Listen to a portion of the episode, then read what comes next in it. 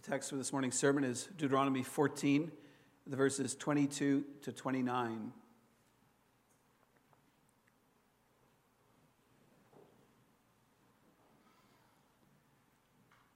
You shall tithe all the yield of your seed that comes from the field year by year. And before the Lord your God, in the place that he will choose to make his name dwell there, you shall eat the tithe of your grain, of your wine, and of your oil, and the firstborn of your flock and herd, that you may learn to fear the Lord your God always. And if the way is too long for you, so that you're not able to carry the tithe, when the Lord your God blesses you, because the place is too far from you, which the Lord your God chooses to set his name there, then you shall turn it into money and bind up the money in your hand and go to the place that the Lord your God chooses and spend the money for whatever you desire oxen or sheep or wine or strong drink, whatever your appetite craves. And you shall eat there before the Lord your God and rejoice, you and your household. And you shall not neglect the Levite who is within your towns, for he has no portion or inheritance with you. At the end of every three years, you shall bring out all the tithe of your produce in the same year and lay it up within your towns and the Levite, because, no, because he has no portion or inheritance with you, and the sojourner, the fatherless, and the widow who are within your towns shall come and eat and be filled, that the Lord your God may bless you in all the work of your hands that you do.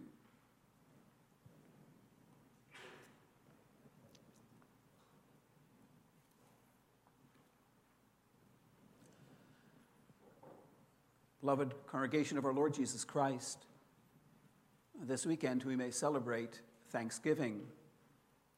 Thanksgiving is a harvest festival. At this time of year, we remember with thankfulness the Lord's blessings on our crops and labor. We give thanks for the Lord's abundant provision for us. Last summer, Manitoba was experiencing a third year of drought. Experts predicted that it would take many years, perhaps even a decade, for our water table to rise again. But decent winter snowfall and a very wet spring have alleviated our drought. The crops in the field, the produce in our gardens, and the feed for livestock have all grown well. There's been plenty of work for us to do to earn income and support our families we see that our good God has made provision for our bodily needs once more. So, what do you do when you are blessed? You give thanks. Thanksgiving Day has been officially celebrated as an annual holiday in Canada since 1879, when Parliament designated a national day of thanksgiving. At that point, the date was not yet fixed.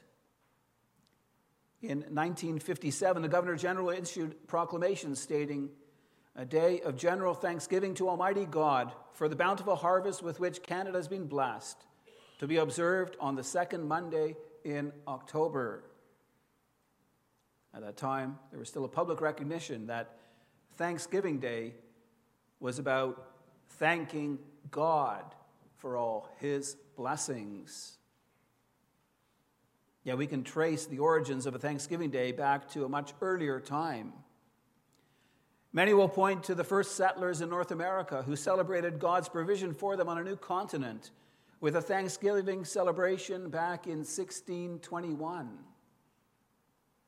Yet the real origins for such a celebration can be found back in Israel's history. After the Lord led his people, Israel, out of slavery in Egypt, he commanded them to celebrate various harvest festivals. There they celebrated their deliverance from slavery and God's provision for them in the promised land. These festivals included the Feast of Unleavened Bread, the Feast of Weeks, and the Feast of Booths.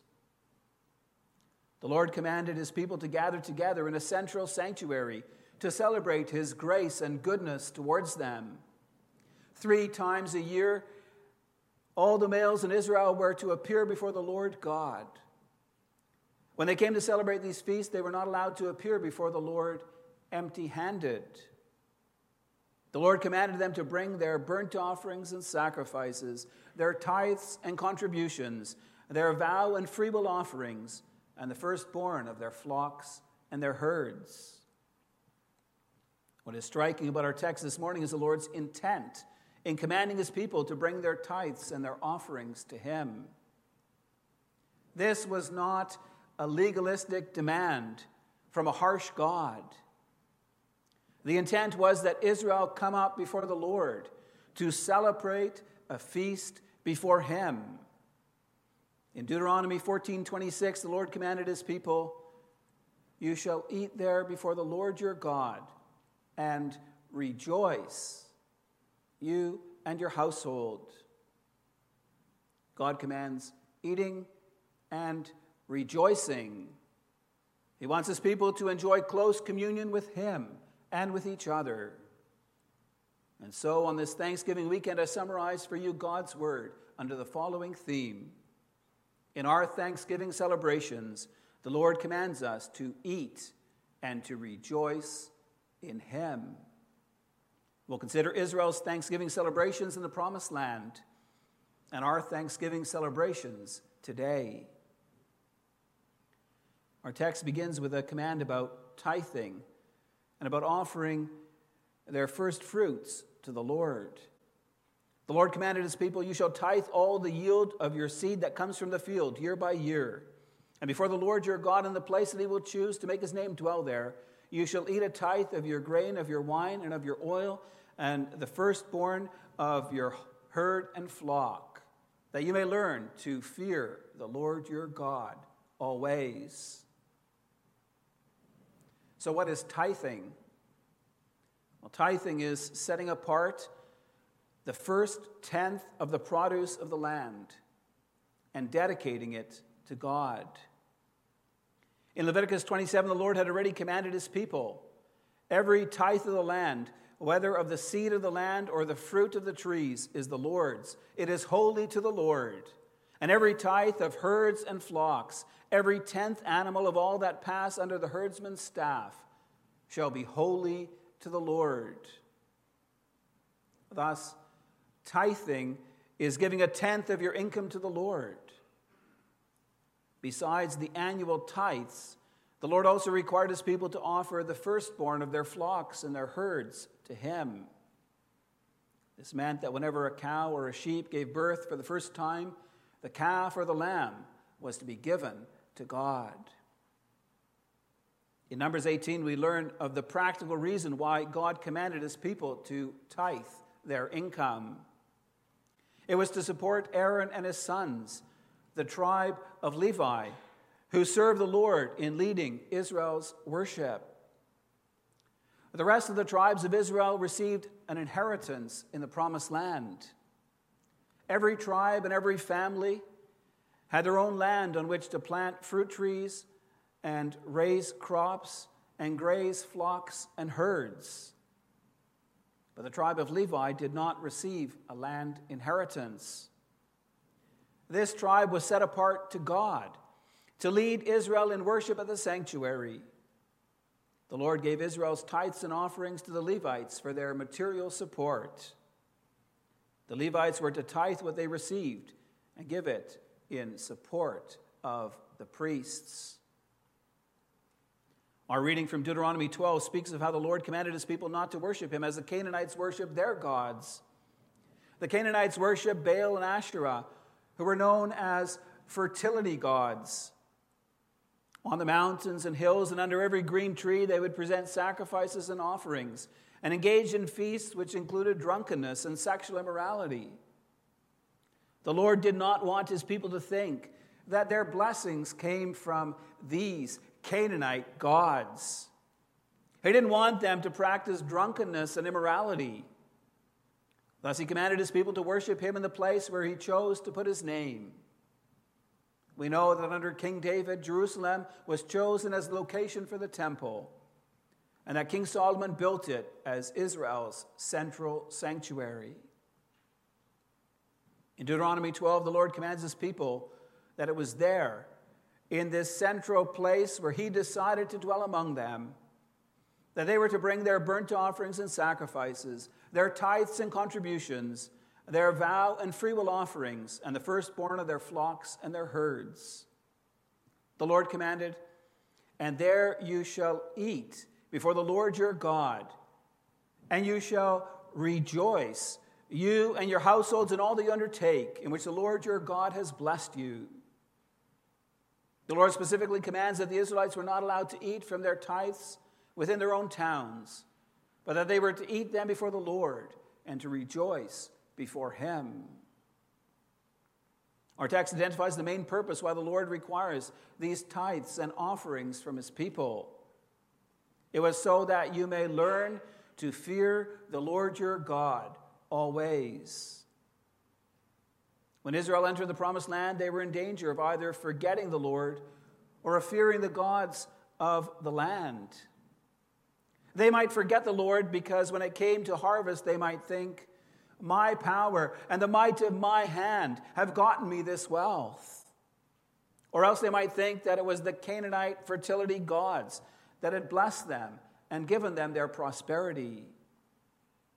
Yet the Lord wanted his people to learn to fear him that's why he required them to tithe and to come before him and eat and celebrate his goodness at their harvest festivals.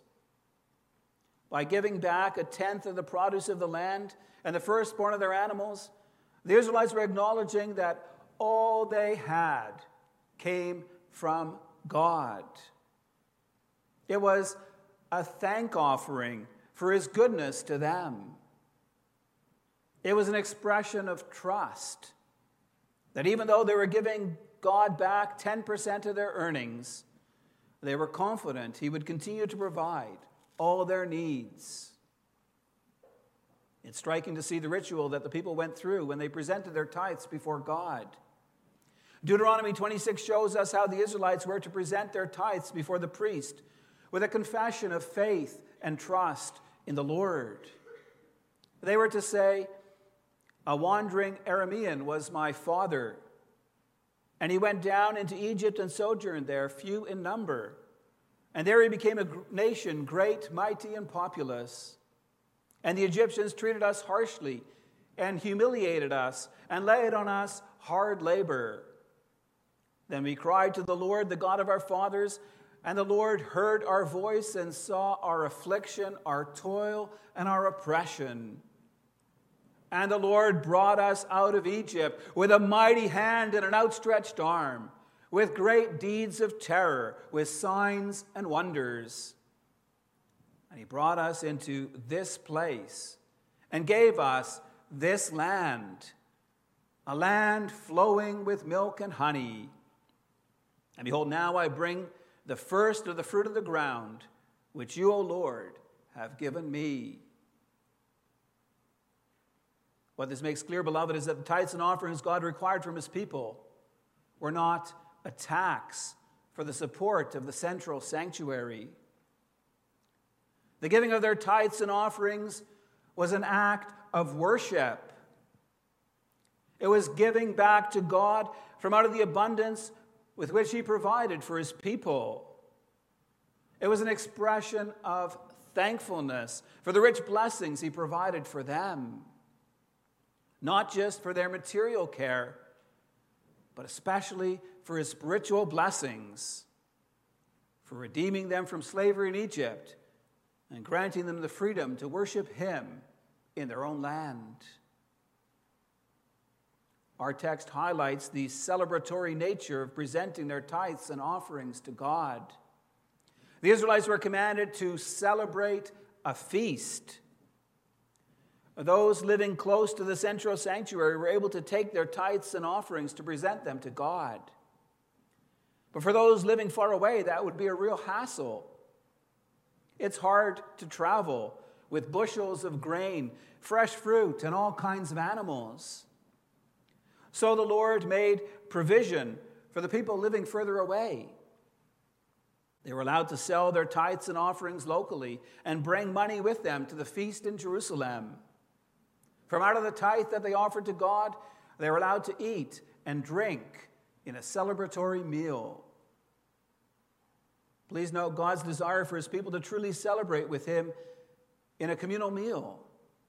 He tells those coming from far away they were allowed to spend their money on whatever they desired ox or sheep, wine or strong drink, whatever their appetite craved.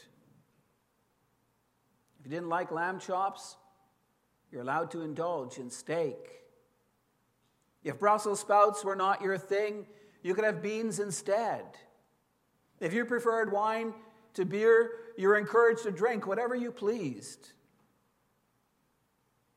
So, why did the Lord encourage his people to eat and drink whatever their hearts desired? Because he wanted his people to eat a festive meal before him. He wanted them to rejoice in all the blessings he had given them. The fact that they were allowed to drink alcohol showed that this was to be a time of rejoicing before God, rejoicing in his steadfast love and faithfulness towards them, rejoicing in his care and provision for their lives, celebrating his grace in redeeming them from slavery and granting them their own inheritance in the promised land. The last verses of our text show that this Thanksgiving celebration was not just between an individual Israelite family and their God. God also wanted them to care for the poor and needy in the land. Remember, the regular tithes and offerings were given to support the Levites and the priests who did not have land to grow their own crops. The Lord commanded that every three years the tithe of their produce was to be gathered in their towns for the support of the Levite, the sojourner, the fatherless, and the widow. These people didn't have land or the means to farm it, and so they didn't have much income. So the Israelites were to set aside a tithe for them in the third and sixth years for their material support. It appears that these tithes were administered by the Levites in the local towns who served in a diaconal role to ensure no one in Israel went hungry. Our text shows that the Levite, the sojourner, the fatherless, and the widow from each town were to be invited along to join in the celebration of a festal meal at the central sanctuary. All of Israel was to come before the Lord and to eat and to be filled. God's bounty was to be shared in such a manner that everyone could rejoice in his goodness and care over them. Thus, the Israelites could show forth their love for God and for their neighbor. Our text ends with a promise. If Israel was faithful in their tithing and in sharing their gifts with the poor and needy, the Lord promises that He would bless the work of their hands. They need not be concerned that giving to Him and to others would make them poor. God would provide abundantly from the storehouses of heaven because he truly loved his people and he delighted in doing them good. This brings us to our second point, and we'll consider our Thanksgiving celebrations today. Beloved, we need to recognize that our text is taken out of the Old Testament law. Many of the aspects of the law no longer apply directly to our lives. We are no longer required to offer burnt offerings and sacrifices to God to make atonement for our sins. We're not required to gather together at a central sanctuary in Jerusalem to worship there. The laws about Israel's harvest festivals no longer apply to us. We need to recognize that the ceremonial law has been fulfilled in Jesus Christ. Our Belgian Confession summarizes this teaching very well in Article 25. The title of this article is Christ, the Fulfillment of the Law. It says, We believe that the ceremonies and symbols of the law have ceased with the coming of Christ, and that the shadows have been fulfilled, so that the use of them ought to be abolished among Christians. What we learn from this is that we're no longer required to present tithes of our income to God. And we're not required to come before Him at a centralized place to eat and drink, a harvest festival. Does this mean that all the Old Testament ceremonial laws have no meaning or no application to our lives? Certainly not. Belgian Confession Article 25 continues by stating, Yet their truth and substance remain for us in Jesus Christ, in whom they have been fulfilled. What was symbolized in the sacrifices and ceremonies of the law has thus been fulfilled in Christ. Jesus Christ presented himself as a sin offering to God. Jesus suffered the hellish agony and the deepest shame of hanging on a cross as a sacrifice for our sins. In him, payment has been made for all our sins, and we have been reconciled to God.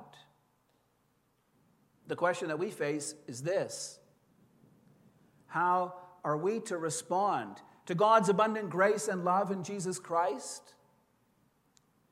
Practically speaking, does our text provide any lessons for us? What is the truth and substance of the Old Testament laws that still remains for us today?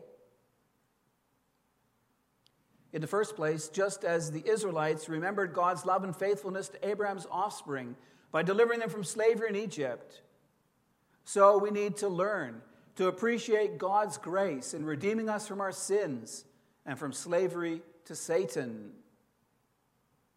God has saved our souls from everlasting condemnation, from suffering the hellish punishment we deserve for all our wrongdoing. Instead of being alienated from Him, God has welcomed us to live in close fellowship with Him. Some people will say that the command to tithe has a universal application because they are afraid that the church will not raise sufficient funds to support its budget. They want to legislate that everyone should give a tenth of their income to God.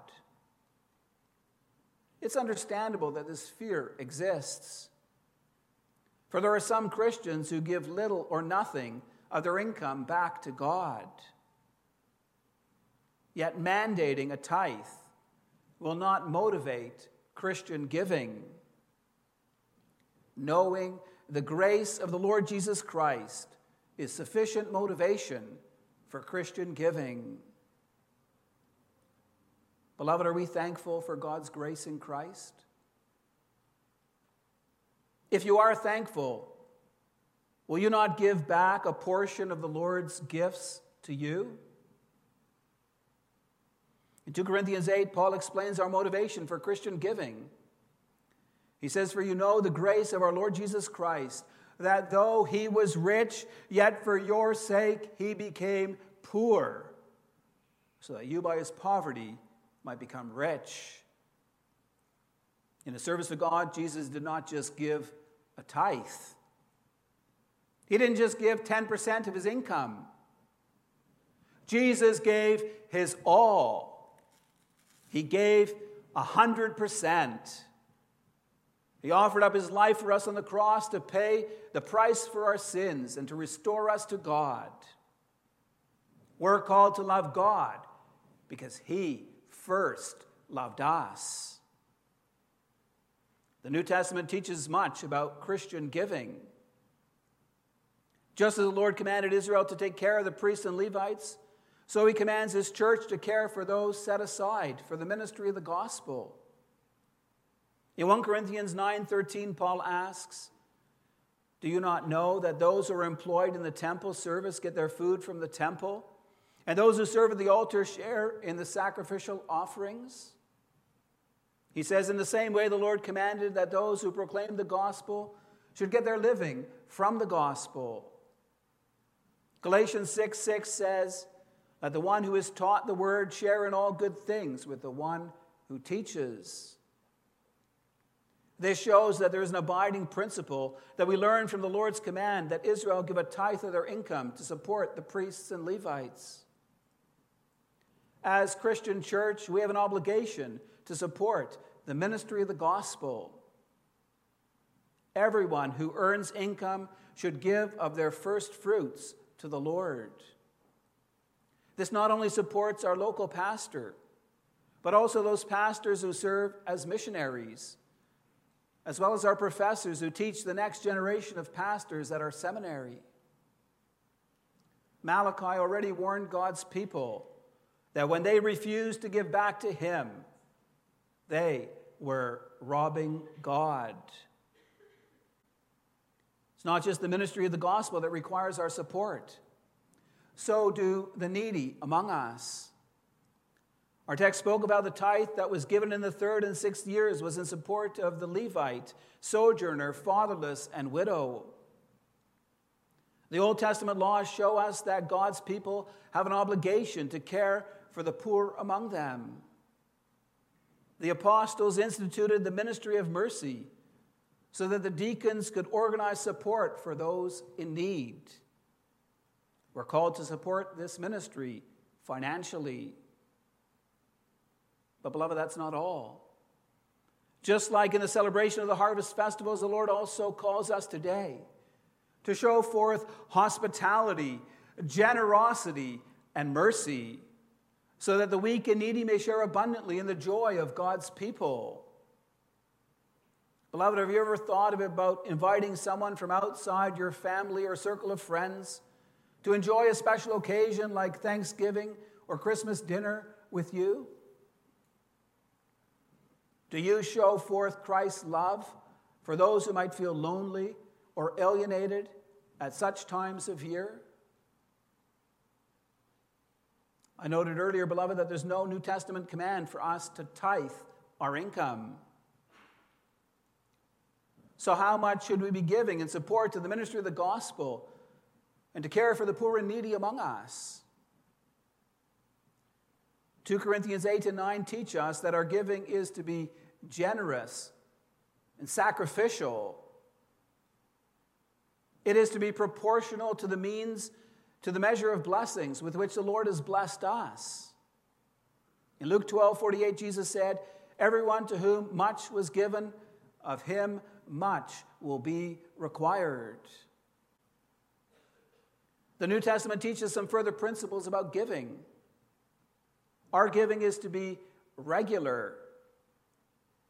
The Old Testament principle of setting aside your first fruits still applies.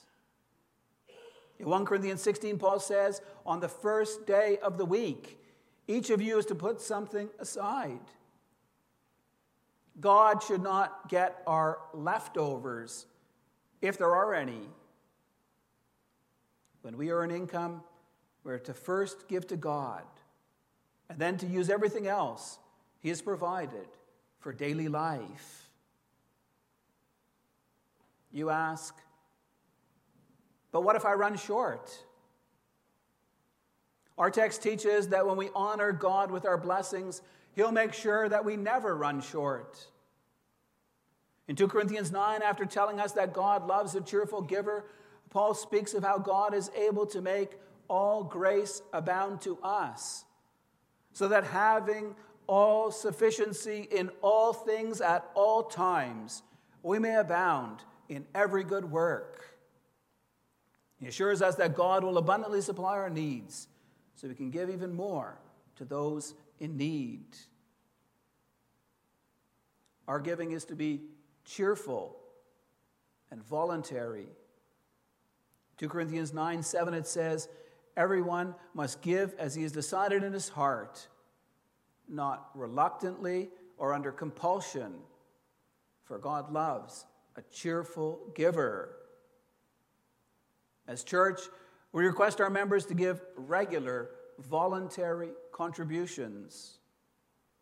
There is no tithe mandate in the church for the ministry of the gospel or the support of the poor. Yet there is a call for regular, proportional, generous, sacrificial, cheerful, and voluntary giving because we know the grace of our Lord Jesus Christ. That is the truth the substance that remains from the law's teaching in our text. But there's more. As we celebrate Thanksgiving this weekend, let us learn to fear the Lord. Just as Israel was commanded to eat before the Lord and to rejoice in Him, we are to do likewise. No, we are not required to gather at a central meeting place like Israel was in the temple at Jerusalem. But Thanksgiving celebration should be focused on our thankfulness to God. Our Thanksgiving dinner should be a holy event in which we focus on the Lord's grace and goodness to us. It should involve Bible reading and prayer, that we may be reminded that the food and drink we enjoy, that all our material blessings come from God's fatherly hand.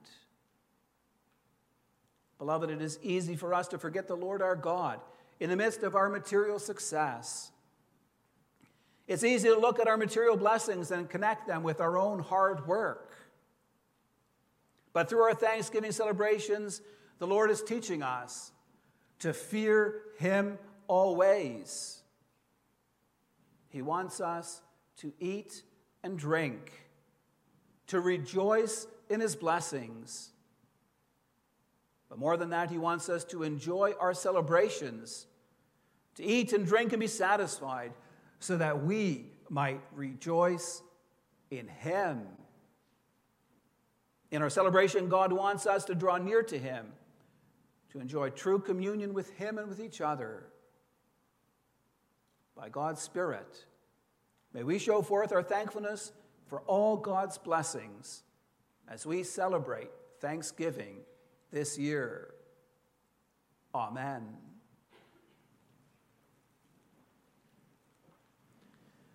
Let's respond to the gospel message by rising and singing together from hymn 76 stanzas 1, 2, and 4.